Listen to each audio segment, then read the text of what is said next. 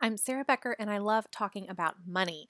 I believe that money doesn't have to be scary, that curiosity is more important than correctness, and that everyone can become an expert of their own money with a little bit of help, and that's where I come in. Today, I want to talk about something that I am really bad at. Yeah, you heard that right. I am so bad at this thing, it's embarrassing.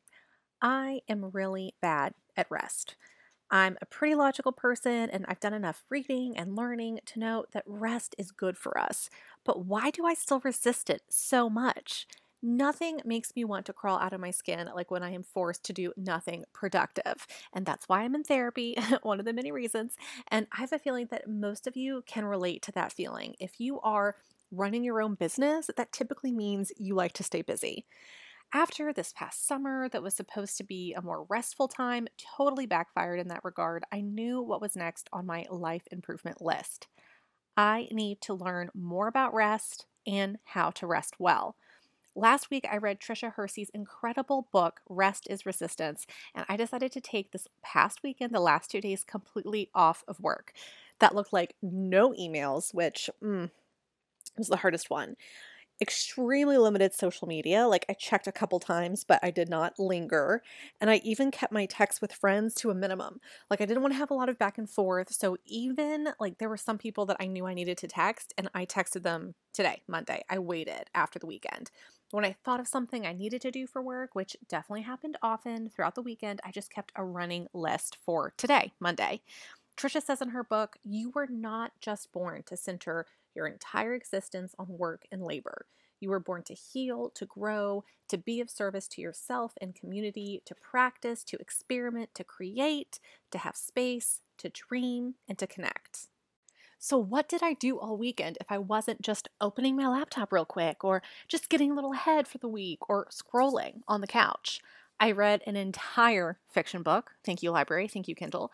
I made several little watercolor sketches, which is my favorite way to relax right now, totally screen free.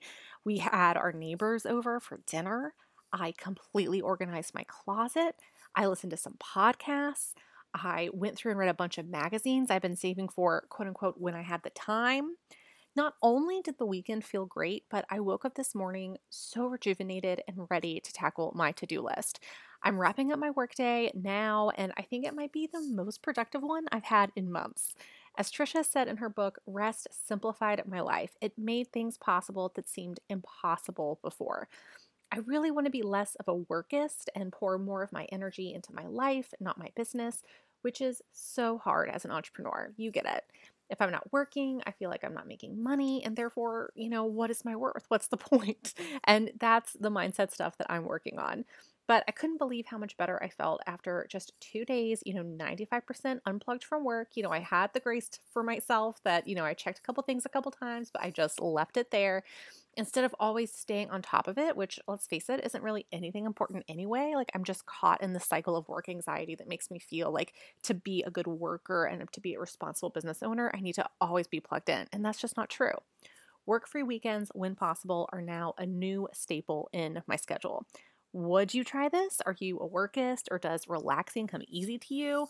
Let me know. You can find me on Instagram in the DMs at Becker Talks Money and at hello at beckertalksmoney.com via email. Thank you guys so much, and I'll be back on Thursday with our money news of the week.